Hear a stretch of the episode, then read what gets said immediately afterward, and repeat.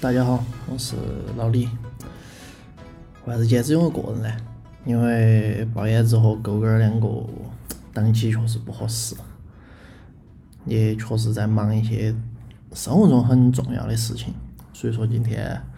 老李独自给大家讲说一期嘛，嘎。然后刚好我们之前也在规划，就是说能不能出一档新的栏目，就是给大家。分享一些故事，分享一些有趣的或者是有历史性的这种东西，因为我们前四十多期来都是这种比较搞笑一点儿，比较听起来比较起油一点儿的这种内容，那我们还是想呃尝试做点新的内容吧，所以说我们这个栏目暂且给它命名为“老李讲故事”。在这个栏目里面，呃，老李会给大家分享一下，啊，我自己感兴趣的一些故事啊、传说啊、历史啊这些。那么今天，呃，作为这个栏目的开篇之作嘛，第一期，呃，我们给大家准备了一个非常有趣的，然后大家，呃，跟我们紧紧相关的一期内容吧，就是讲一些我们老成都的文化。这个老就真的有点太老了，就有点太老了。再讲一个，看到名字大家应该晓得，就是古蜀文明吧，就是呃几千年前成都这个成都平原上的先民们的一些东西。因为据这个相关文献记载哈，成都是一个自修建以来就没有更过名。也没有签过字的一个城市，当然还有一个城市，我们国家，呃，是苏州，它甚至比成都还早两百年，它也是一个没有改过名、没有签过字的城市。其实我说这个呢，就是想说，成都其实背后的文化、历史底蕴啊，是非常的足的。比如说我们之前聊到过金沙遗址啊，呃，三星堆啊这些，它其实背后都有一段非常。悠久的历史，嘎，比如三星堆文化，然后十二桥文化，包括它里面出土的一些青铜人像啊、青铜神树、太阳神鸟啊、金箔面具啊这些，都能证明那个我们这个古蜀国啊是非常悠久的。你看那个李白他那个《蜀道难》里面就写到了“尔来四万八千岁，不与青色同人烟”，对吧？就是说，这个古蜀国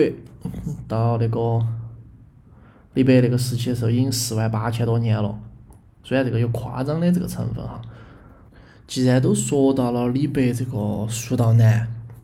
那肯定大家应该记得到他的上一句吧？就是“蚕丛及鱼凫，开国何茫然”。这个蚕丛跟鱼凫，实际上就是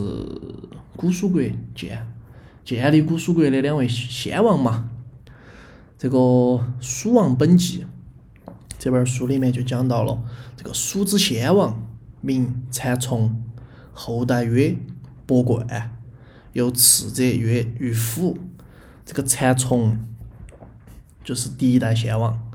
伯冠就是第二代，鱼凫就是第三代。他们三个人恰巧有各自的这个擅长的，跟他名字还切切相关。蚕丛。就是教当时的先民们，这个成都平原的人民们养蚕的；博冠就是教大家务农的；这个渔夫就是教大家捕鱼的。然后实际上呢，根据这个科学家们考证哈，就是正儿八经根据一些出土的文物啊、一些遗址啊，这个发现，实际上成都平原能够追溯到的最早的这个。呃，文化，或者是说这个文明嘛，呃，城邦这些，它有个名字叫宝墩文化，它在哪儿呢？它在现在的这个新津县宝墩村啊，新津区，新津区宝墩村。为啥子不叫新津文化呢？因为之前我们应该也讲过，就是关于这种文化文明这种古。古代历史的东西命名有个遵循一个小地名原则，就是这个地要精确，精确到那个村。就比如说你明天在那个二仙桥挖出来了，比如某某更早的，那可能它就会命名为二仙桥文化，对吧？我这举个不恰当的例子。那我们又说回这个宝墩文化，宝墩文化距现在大概就这有四千五百年左右，也就是算下来就是公元前两千四百年。它实际上比这个三星堆还要早。三星堆，因为大家晓得三星堆这个遗遗址的出现，嘎文物的出土，它证明了，一是证明了古蜀国正正儿八经存在，二是证明了中华文明起源是有多样性的，是黄河文明和长江文明一起的。那么这个宝墩文化的出现啊，它又证明了长江文明不仅仅有中长江中下游文明。它还有长江上游文明，因为科学家们在之前的考古里面发现，长江中下游文明是更为璀璨、更为悠久的吧。然而，这个长江上游还没有一些啥子遗址啊、文物啊这些来证明它。宝墩文化的这个宝墩古城的这个问世，填补了这一空白。好多的我们就不展开讲了，因为确实这个知识面也有限，也讲不到那么细，害怕讲错。我们今天就来聊一下这个宝墩文化吧。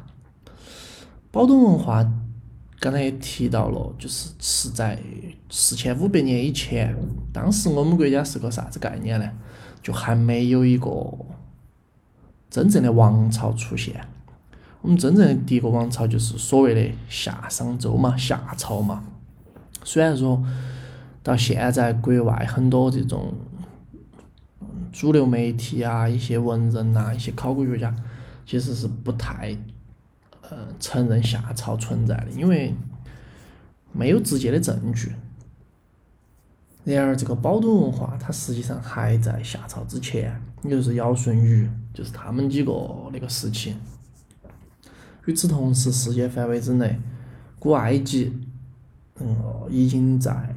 他们的第五个王朝后期和第六个王朝前期了。同样的，苏美尔地区已经迎来了他们第一个大一统王朝。然后我们又说回这个新津宝墩村哈，新津县、新津区，现在新津区位于这个成都的南面。在岷江之滨，岷江的边边上，是成都的这个南大门，到成都市中心大概四十公里。在具体位置就是在双流机场往下，坐地铁十号线，它能够直接到。其实新津县也是个很传奇的地方，因为刚才我们说成都是建都以来就没有更过名，新津市自北周定了名字之后，就一直没改过名了。这个新津这个地方为啥子取名叫新津呢？因为当时“津”这个字就代表着港口。因为刚才我们也说到了，这个新津在这个岷江之滨，这个岷江把成都平原就一分为二，分为内外两个地区。你里面人想出去，就必须要坐船。那这个船在哪儿？那肯定就在新津。这个“津”是渡口嘛。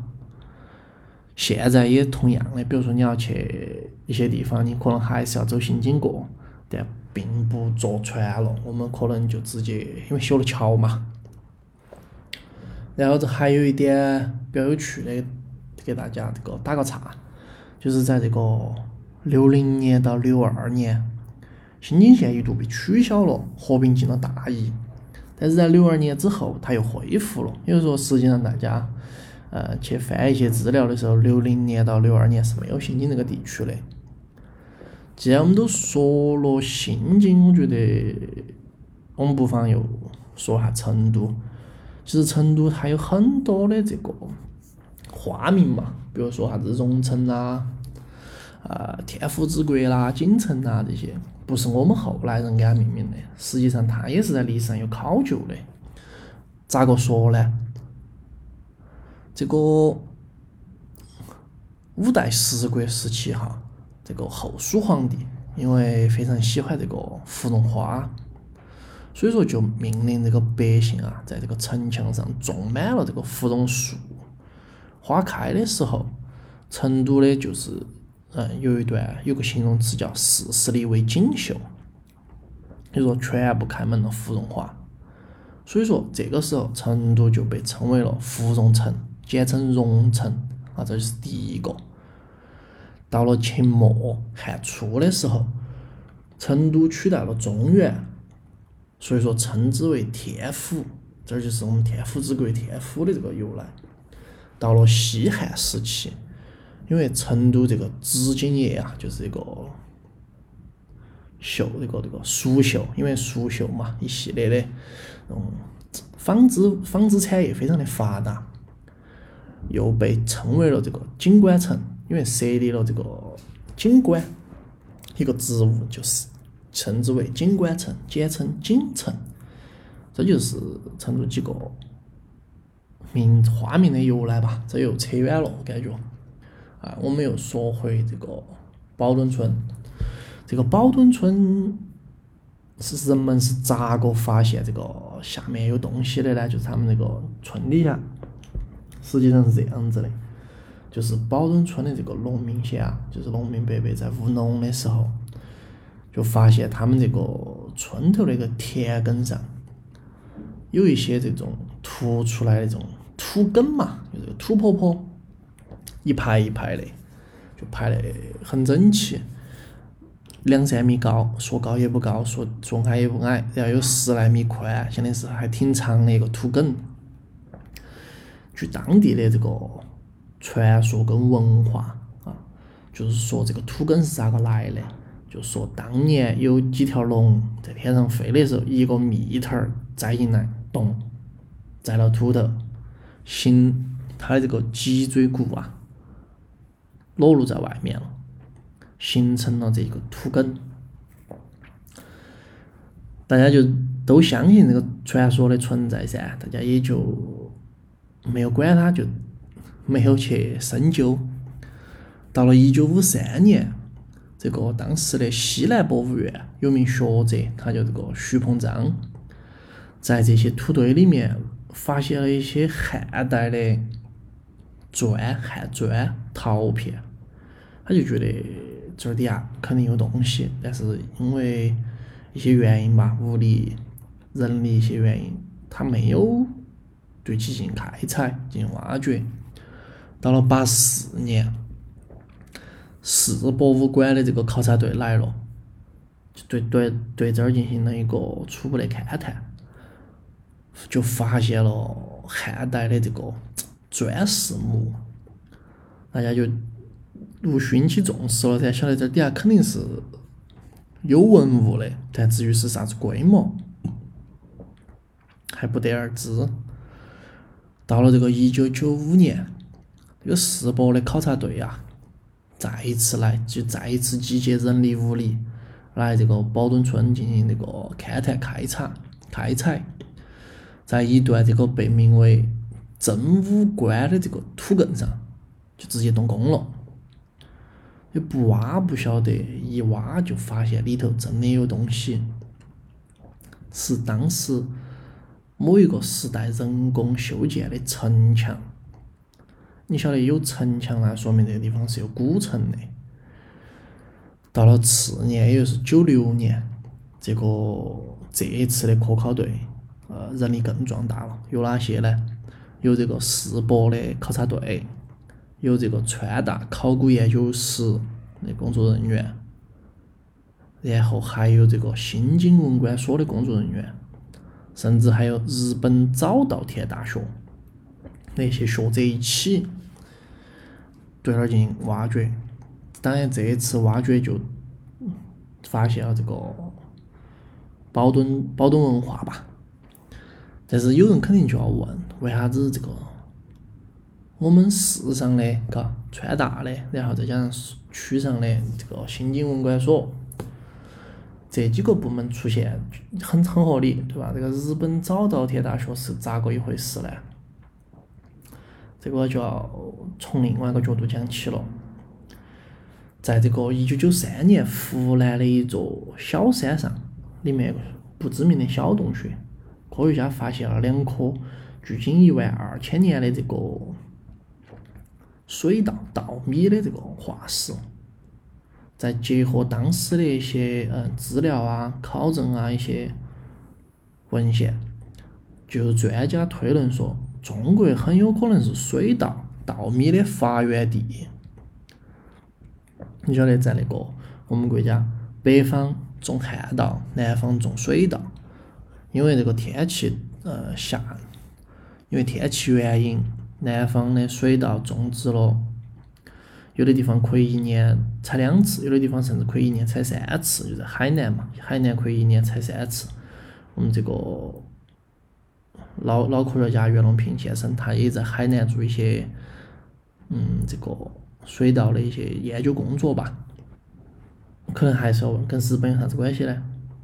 因为日本实际上它也是吃水稻的，也就是说他们也信奉的水稻文明吧。他们甚至在他们国家一共修建了三点二万个这个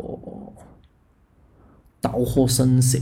也就是专门去供奉这个水稻之神的吧。因为当时丝绸之路啊，然后东中国就是当时各个朝代的繁荣，陆续跟周边邻邦的国家进行一些文化交流啊、物质交流啊，比如说我们成都为代表的蜀锦啊。交流到了啥子巴基斯坦啊，应该就考究说是张骞带过去的，对吧？然后包括成都当时还发现了大象化石，那大象在成都哪儿哪儿有呢？可能也是从外头进口过来的吧，就一些交易，就是水稻也就交易到，比如我们说的越南啊、泰国啊、日本啊这些地方。所以说日本这次来，它实际上是奔着这个水稻来的。那我们就接到这个宝墩往前推，往时间线往前推，宝墩文明就宝墩文化这个保墩村里面的人，他们又是从哪儿来的呢？就有科学家在考究哈，这个宝墩村的人，他是是岷江上游营盘山那边来的，因为那边发现了一些发现了这个营盘山遗址嘛。距今这个五千五百年到六千年，呃，也就是在今年今天的阿坝州茂县凤仪镇里面，也就是说，我们成都人，就现在的成都人哈，都是从阿坝里面出来的。当然还有还也也也不一定，为啥子不一定呢？嗯，因为在这个营盘山遗址里面发现了很多个陶器啊。跟这个西北地区马家窑出土的一些陶器有相似之处，花纹啊、风格啊这些，当时就有专家、科学家就推论说，是不是西北地区的人，他这个来到了营盘山，然后把一些生活物质品，比如比如比如他们带来的瓶瓶罐罐、陶器这些手工艺都带来了，然后在营盘山这边生活。所以说他们的陶器就有相似的，就说西北人来了，然后跟这个营盘山本地人一起生活了一段时间，就有这个推论出现。然后后来科学家对一些这个人祭坑啊，就是活人祭天的这个人祭坑里面的一些骨头、人骨嘛，进行了这个成分分析，就发现其中有部分头骨的那个骨成分。跟这个成都平原地区的这个先民不一样，也就是证明了大概在五千年前就距今哈，就新石器时代的一部分这个西北先民，他们拖家带口，然后瓶瓶罐罐，然后加上他们一些手工手工艺人，啊，可能一个部族，可能一个部落这种一起，就沿到这个。就从这个黄河上游的这个甘青地区一路向南，来到了我们这个银盘山，然后又顺岷江河谷一路来到成都平原的西北地区，和当时的土著民一起，构成了这个长江上游，形成了这个长江下上游的这个初步文明，他们一起在那儿生活。也就有了后来的这个长江上游文明，嘎，比如我们刚刚提到的，呃，包东文明。这个就是我今天想分享的一个故事吧，就是，呃，成都平原上有科学论证的成都本土文化的最早的一个雏形吧，包中文化。然后后来的三星堆文化、十二桥文化，啥子秦灭蜀之后形成、逐渐形成的这个巴蜀文化，嗯，我们后面来讲吧。如果这个栏目还能保持的话，哈，就如果这个栏目大家反响还可以，大家也很喜欢听，这个栏目还还存在的话，哈，我们努力后续给大家分享吧。然后。再加上可能一些老成都的一些文化、风俗啊、消失的一些职业啊，这些后头都可以给大家讲一下。就我今天分享的故事到这儿，然后我还想跟大家分享一个，就是我最近看了一部电影儿，呃，叫这个《十二宫杀手》，它实际上是一部很老的电影了。这《十二宫杀手》它其实你可以把它看作一部纪录片。它记录了这个美国历史上一个到到现在没有破解的一个悬案吧，就是十二宫杀手案。据调查的警官都因为一些原因陆续的调岗，没人接手这个案子几度，就停到那儿了。但是还好有一个报社的漫画家，他很坚持，他坚持要把这个案子破下去。他，嗯，作为这个侦探的角色吧，一直在调查这个案件，直到后来，他们调查终于有了眉目，有了方向，发现了一个十分有可能的这个嫌疑人的时候，嫌疑人脱罪了，没得证据能定他，啊，这就好像有点剧透了吧？但我觉得这部。电影大家应该都看过，如果我不讲这些，可能也讲得不尽兴吧，大家听得也不尽兴。那我就继续讲下去。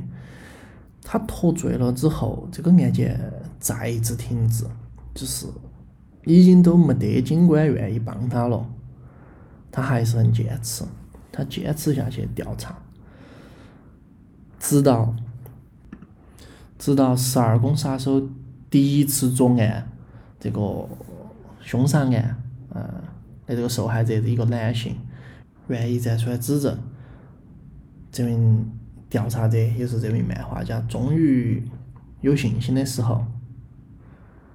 这名嫌疑犯因病去世了。这个案件又再一次停滞了，也是到现在没有破的这个原因之一吧。具体的大家可以看电影儿，然后网上也有很多这种。博主啊，视频博主啊，抖音博主啊，这些在这种分解电影儿来讲哈，虽然我们很喜不是很喜欢这种这种模式，一个电影公司，然后几百号人，然后花了很多很多钱来给你拍一部电影，被一名博主几分钟讲完，这我觉得是挺不尊重这个文化的啊！我只是发表下个人观点，但是确实很节约时间，你两三分钟能了解一个电影。挺不错的，那今天的节目可能就到这儿啊，也比较短，大概二十多分钟。节目的最后还是要呼吁大家，在这个多给我们点赞、评论，嘎，多给我们互动。同时，我们的节目可以在小宇宙、喜马拉雅、网易云上面听到。最后，发表一点个人观点吧。就一个人录确实挺累的，希望这个包燕子还有我们狗哥能够早点回来，嘎，给大家带来更开心的节目吧。那就这样子，拜拜。